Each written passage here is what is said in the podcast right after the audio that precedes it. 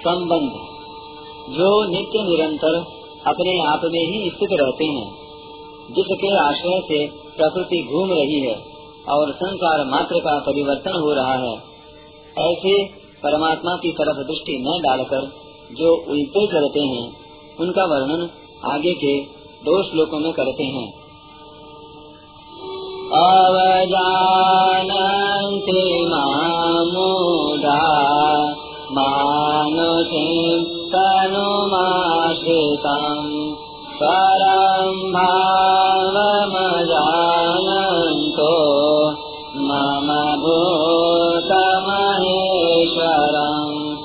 ग्यारहवा श्लोक। मूर्ख लोग, मेरे संपूर्ण प्राणियों के महान ईश्वर रूप परम भाव को न जानते हुए मुझे मनुष्य शरीर के आश्रित मानकर, अर्थात साधारण मनुष्य मानकर मेरी अवज्ञा करते हैं। व्याख्या। परम भाव मजानंतो मम भूत महेश्वरम जिसकी सत्ता स्फूर्ति पाकर प्रकृति अनंत ब्रह्मांडों की रचना करती है, चर अचर स्थावर जंगम प्राणियों को पैदा करती है, जो प्रकृति और उसके कार्य मात्र का संचालक, प्रवर्तक, शासक और संरक्षक है, जिसकी इच्छा के बिना वृक्ष का पत्ता भी नहीं हिलता प्राणी अपने कर्मों के अनुसार जिन जिन लोकों में जाते हैं, उन उन लोकों में प्राणियों पर शासन करने वाले जितने देवता हैं, उनका भी जो ईश्वर है, मालिक है, और जो सबको जानने वाला है, ऐसा वह मेरा भूत महेश्वर रूप, सर्वोत्कृष्ट भाव है, स्वरूप है। परम भावम। कहने का तात्पर्य है कि मेरे सर्वोत्कृष्ट प्रभाव को, अर्थात करने में, न करने में, और उलट फेर करने में जो सर्वथा स्वतंत्र है, जो कर्म, क्लेश, विपाक आदि किसी भी विकार से कभी आबद्ध नहीं है, जो क्षय से अतीत और अक्षर से भी उत्तम है, तथा वेदों और शास्त्रों में पुरुषोत्तम नाम से प्रसिद्ध है, ऐसे मेरे परम भाव को मूढ़ लोग नहीं जानते। इसी से वे मेरे को मनुष्य जैसा मानकर मेरी अवज्ञा करते हैं। मानुषीम तनु तनुमाश्रितम। भगवान को मनुष्य मानना क्या है? जैसे साधारण मनुष्य अपने को शरीर, कुटुंब, परिवार, धन संपत्ति, पद अधिकार आदि के आश्रित मानते हैं। अर्थात शरीर, कुटुंब आदि की इज़्ज़त प्रतिष्ठा को अपनी इज़्ज़त प्रतिष्ठा मानते हैं। उन पदार्थों के मिलने से अपने को बड़ा मानते हैं। और उनके न मिलने से अपने को छोटा मानते हैं। और जैसे साधारण प्राणी पहले प्रकट नहीं थे बीच में प्रकट हो जाते हैं तथा अंत में पुनः अप्रकट हो जाते हैं, ऐसे ही वे मेरे को साधारण मनुष्य मानते हैं। वे मेरे को मनुष्य शरीर के परवश मानते हैं, अर्थात जैसे साधारण मनुष्य होते हैं, ऐसे ही साधारण मनुष्य कृष्ण है, ऐसा मानते हैं। भगवान शरीर के आश्रित नहीं होते। शरीर के आश्रित तो वे ही होते हैं, जिनको कर्म फल भोग के लिए पूर्वकृत कर्मों के अनुसार शरीर मिलता है। परंतु भगवान का मानवीय शरीर कर्म जन्य नहीं होता। वे अपनी इच्छा से ही प्रकट होते हैं। इच्छया वपुष और स्वतंत्रता पूर्वक मत्स्य, कच्छप, वराह आदि अवतार लेते हैं। इसलिए उनको न तो कर्म बंधन होता है और न वे शरीर के आश्रित होते हैं। प्रत्युत शरीर उनके आश्रित होता है। प्रकृति स्वाम अधिष्ठाय संभवामी। अर्थात वे प्रकृति को अधिकृत करके प्रकट होते हैं। तात्पर्य यह हुआ कि सामान्य प्राणी तो प्रकृति के परवश होकर जन्म लेते हैं तथा प्रकृति के आश्रित होकर ही कर्म करते हैं। पर भगवान स्वेच्छा से स्वतंत्रता से अवतार लेते हैं और प्रकृति भी उनकी अध्यक्षता में काम करती है।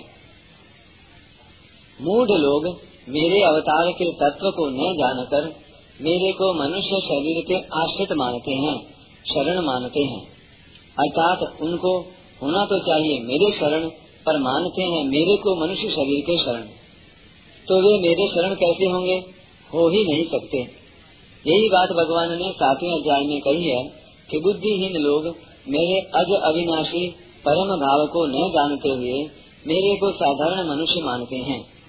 इसलिए वे मेरे शरण न होकर देवताओं के शरण होते हैं। अवजानती माम मूढ़ा।